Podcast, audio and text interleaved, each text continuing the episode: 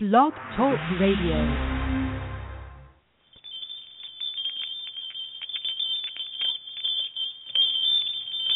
And welcome to Community Garden Revolution. I'm Mary Hukill, the radio show host, and we've got with us today a wonderful group. I'm excited because I'm from the Midwest, and we look at Chicago as being the ones that we look at for trends or what to do or what we should be doing. And this is the Rogers Park Garden Group, and we've got Megan Cusick who's with us, and she's a coordinating she's on the coordinating committee, and she has been with this group for a while, and they're all volunteers.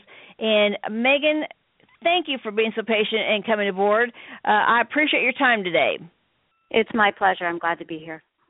Oh, my honor. My honor. Can you first tell us how you got started and why your group even wanted to get started? And this is called the Rogers Park Garden Group. And then also tell them the extent of where you all are, you know, what your boundaries are, that kind of thing. Sure. So Rogers Park is a neighborhood on the far north side of Chicago, and we're right along the lakefront. So our geographical boundaries are the lake on the east side, Evanston on the north side, and then Devon Avenue, probably unfamiliar to most of your listeners, but we're that very northern tip of the city. Now, that would be along the, Michigan area, yeah, Michigan River area? Yes. Yeah, okay. Right along, along Lake Michigan. Right, okay, Lake Michigan, yeah, thank you. And then also, I should know that, Lake Michigan, because we used to stay on Market Street all the time, or Lakeshore Drive. Lakeshore Drive, I was thinking of St. Louis. Lakeshore Drive all the time, and then when I got older, then we stayed along there on Michigan Avenue, which I loved. But anyway, we'll get back to that later on with former Mayor Daley and what he did with, high-rise buildings. What is it that, you have an area and you saw the trends or something happening across America that people were getting together to have more green space and also community gardening. How is it that you said, maybe we should do this too, and then how did you get that started? So I'm not one of the founding members. I was a latecomer to the group. However, a couple of neighbors got together in 2007 and saw some other communities within Chicago that had established garden groups and wanted to do something similar in in Rogers Park.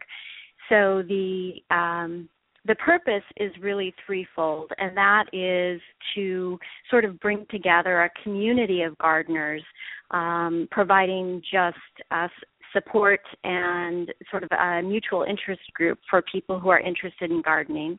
The second thing is to provide direct support to people who are engaged in gardening efforts, whether in their own yards, on their own property, or somewhere in the community. And then the third thing is to build gardening opportunities throughout the community, and with a focus on public places, both parks, parkways, along the commuter rail tracks, in traffic circles, that sort of thing. So it really was a sort of a multi-focus purpose to the group. Yeah, this is together. Similar to what Bette Midler has done in New York. And I've interviewed that group before and had them in my first book, and Community Garden Revolution. And basically, she looked around how, she could either see everything looked downtrodden and all concrete, whatever, and she decided to add some greenery. And she does the same thing as what you all are doing. It doesn't have to necessarily be a community garden. It could be a spot like Tiffany and Company. They've got like an area that they created a really neat garden. So how is it that you talk to businesses or organizations to say, hey, by beautifying our area, this gives good quality of life, it gives better property value, it can cut down crime. How is it that you get those people up in Chicago interested in wrapping their minds around something like this that maybe they are just used in the past of seeing the concrete? I think there are a couple things. One is that we don't really market gardening to people so much as we provide opportunities to enjoy and provide examples of what is possible when people get together to do something. And there are a couple different ways that we do that. One is that we have events and programs throughout the gardening season, which is, of course, shorter than we'd like in Chicago, but we generally run from April through October with a monthly program. And we will do things that either help address a specific gardening need or look at the sort of larger issue of gardening in an urban environment. We also provide opportunities for people to see examples of gardens. We have, for many years, done something called a garden meander, so similar to a garden walk, perhaps a little less formal, but having neighbors open their yards to the community to come through and see and talk about what is planted, what the, you know, if there's a particular approach. Some people have more woodland gardens. Some people have, you know, very extensive flower gardens. Some people are more focused on growing food. So we really try to provide examples and opportunities and support for people. But the other thing we do is something called Adopt a Public Way grants. And since our founding in 2007, we've provided more than $30,000 in grant funding, in small grants, for people to take over, with permission, of course, a public space. And so that public space can be the parkway. We live in a neighborhood where there's, the parkway is the area between the sidewalk and the street. And that's technically city property. But some people have converted that from just a grass space to an actual garden. We also have traffic circles and sort of corner cutouts. People have developed gardens there. Some of our neighborhood schools have developed gardens. We've supported those efforts at several of our neighborhood elementary schools as well as our neighborhood high school. We also have people who have developed gardens along the commuter rail tracks, so that rather than just seeing trees and debris as you walk down the stairs from the rail line, you're actually seen a lovely garden. And we've also done some things in some of our parks, both in small playgrounds where there are just tiny sort of spaces for plantings, and then in some of our larger parks where there are some designated spaces to do more extensive plantings. So we've supported neighbors who do those projects, and in addition to the grant funding that we provide, we also help gather volunteers to work on specific projects. And how is it that you find when you go to these parks, because I know where I live, they've been looking at some of the older parks, particularly if they have older libraries on them, and thinking about adding space there. How do you find a way to have the water spigots, or do you have irrigation, or do you have someone come by and just water them from a big tank? How do you find a way to water? Yeah, that's a big issue, and we do a couple things. One is that we always require, as part of our grant-making process, that a water source is identified. What we've found in the past is that generally neighbors are very supportive of gardening efforts, so either a local business or a local, a nearby building will offer water access to help maintain space. So that's one thing that we do. And in fact, we were just talking with a neighbor who's going to be planting a small area in a children's playground, and the condominium next door will provide water access so that the plants can be maintained. So we do encourage or actually require that water source be identified before we actually move forward with a grant. But the other thing is that we also have advisors, so the folks who do the grant review process are also very knowledgeable about what works here in this environment, so that they can make recommendations about specific types of plants that will do well without excessive maintenance, so that watering is not, it doesn't have to be done daily, or it doesn't have to be done at an unreasonable rate. Do you have classes that you connect with the universities then? Do you use them as a resource by any chance, some of the universities that are around you all? We don't have classes, but as I said earlier, we do a monthly program, and we connect with different people and different resources in the neighborhood. We are near Loyola University on the north side of Chicago, and last year one of our programs was to take a tour of their Institute for Environmental Sustainability. And that's a relatively new program at Loyola, but they've built a building, their Center for Sustainability, and they have aquaponics and a greenhouse, a vertical farm. They have biodiesel production, a geothermal energy system, and then not far from there, they also have an urban farm and an apiary. So we took a tour of this space and learned about what they're doing and how they're trying to integrate some of their programs into the community, and also how they're using that center for student learning. Oh, that sounds wonderful, gal. That sounds absolutely wonderful. I would love to have one of our universities do that. It was really a great program, but we actually do, we bring in speakers who are, knowledgeable on different topics. So last year we had someone from the Natural Resources Defense Council come in and talk about our pollinators and some of the threats to the pollinators, and also the things we can do to sort of support their a healthy population migrating through or living in, in this particular area. So we really try and tap into various resources within the city or just beyond the city. Yeah, you have a monthly meeting. Now, do you all do a monthly newsletter then to kind of keep everybody in the loop of what's going on and keep their interest going? Do you all do that too? Yes, we do. And in addition to the, information about our programming, we also include information about volunteer opportunities. And if we have any other, we share information about where the Adopt a Public Way grants are going. So it's a good way to be in contact between the monthly programs. Now, back in the day when you had the mayor daily, I remember when he was really pushing doing rooftop gardening, and he did a lot of ad planters and so on. Like Michigan Avenue was one of the streets that was in this program, and he was adding some greenery, that kind of thing.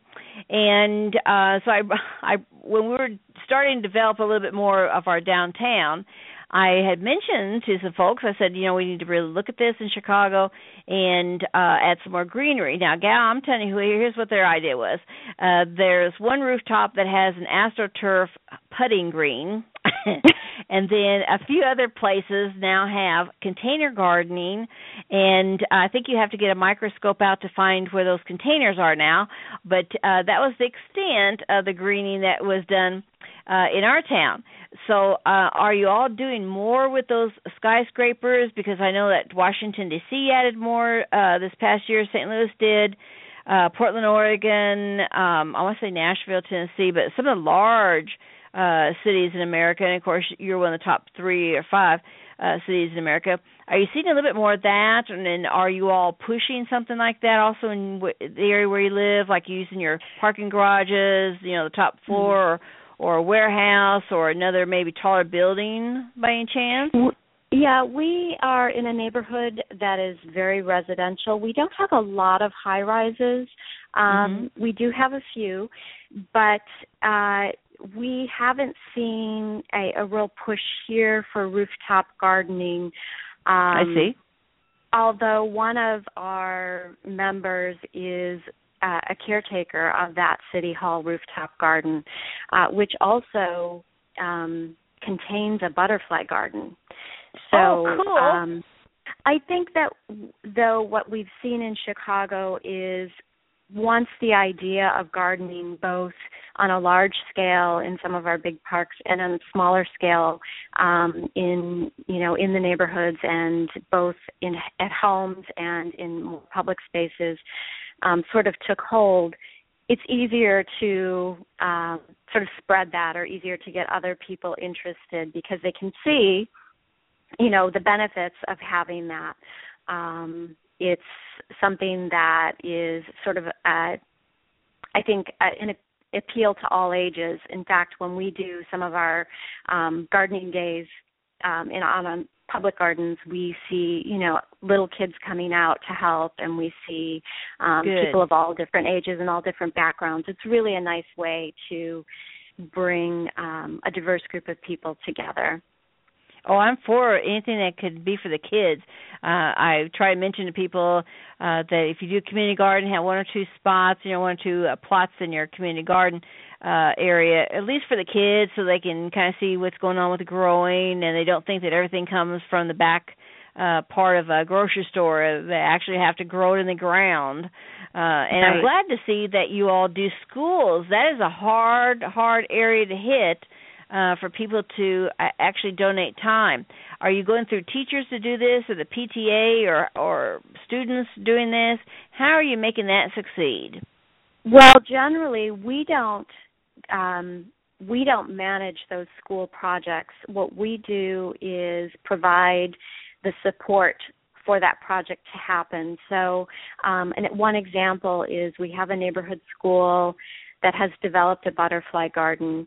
And it's actually some neighbors of the school who approached the principal and a couple of the teachers and asked if they could update the butterfly garden and then applied for grant funding. So generally it's either a neighbor who wants to work with the school or already does work with the school, or somebody from within the school. We have another elementary school at the other end of Rogers Park that has a fairly large garden space, and they're actually switching they had many, many annual plants. They're switching over to a perennial garden with, I think, a small amount of food now, and we helped support that process with a grant. And that was driven by somebody who is involved in the neighborhood, at a community-based organization in the neighborhood and that does work with the school. Oh, how wonderful. And I must tell you, I'm impressed that when you go to your website, and that would be www.rogersparkgardengroup.org, and I'll go through that again, folks, is www.rogersparkgardengroup.org. You'll see a virtual sidewalk is what they're calling it, and it is a wonderful picture of this big bumblebee that is flying around this garden. I mean, that's impressive. That is absolutely impressive. So you've definitely gone to the part where you're using technology in the videos, and even encouraging people to send you all their videos and pictures of their gardens. That's an inclusive way of making people feel like they're part of the situation. I think that's impressive. So they need to go to your yeah, I mean, it is cool looking, this bumblebee. Of course, I'm allergic to bees, but it's cool looking, this bumblebee. Right, it's on screen, so it's safe. Yeah, yeah. I've got my pins near me, my EpiPens. So if someone is in your all's neighborhood, how can they join and be a part of your great group? What do they need to do? Well, membership is $15 a year, and there is form online that somebody can use to sign up. They can also come to one of our events. I think probably one of our most anticipated events every year is a plant sale, and we do that in coordination with the opening of our local farmers market. So this year it will be on Sunday, June 5th. Oh, wonderful.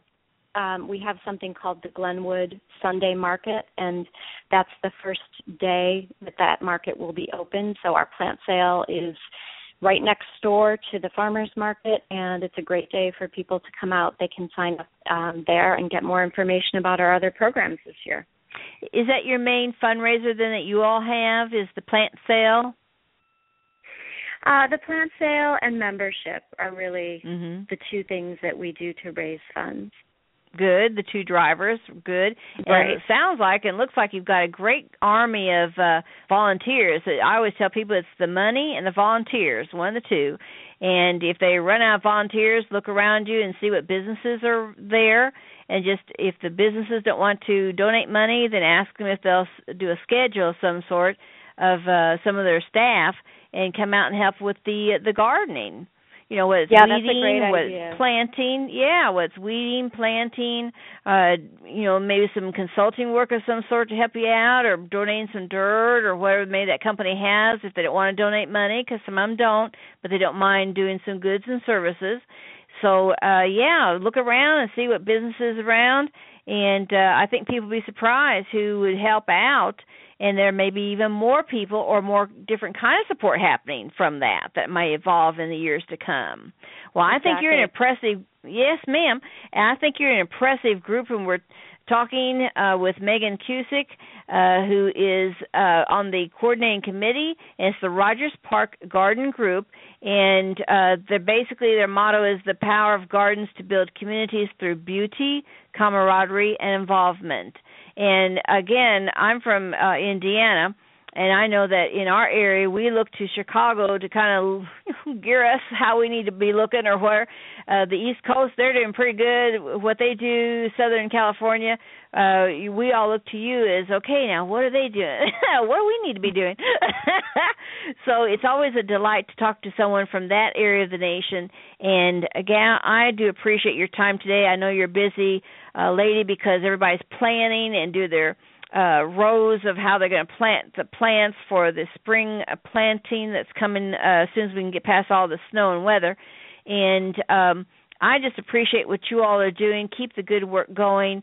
And it's always great to uplift neighborhoods no matter where you are, because I told you before, like in New York City, they've got the New York Restoration Project that Bette Midler does. And that's an upscale neighborhood, but it was going downhill, you know, outside. It was going downhill outside. And she has revived that area with a lot of greenery space, gardens and so on. You're doing the same thing, and that's what America's got to do. That's what America's got to do now. So, gal, congratulations to the Rogers Park Garden Group, and we'll be more than happy to add this in our larger program called Community Garden that we send out weekly to different radio stations. I'll put it in the digital magazine Community Garden, which I've already got a page started on anyway, and then we'll send you a copy of that when it's published. And then we'll also get on Twitter, and we tell people all about your group and that they can listen to the interview. And it has been my honor and delight. And, again, thank you for being patient with me and being on our program today. It's been my certain honor and delight to have you aboard. Thank you, ma'am. Well, thank you, Mary. I appreciate the opportunity. And you have been listening to Community Garden Revolution. I'm Mary Hukill. Thank you for coming today and listening to our program. Have a great Community Garden Day.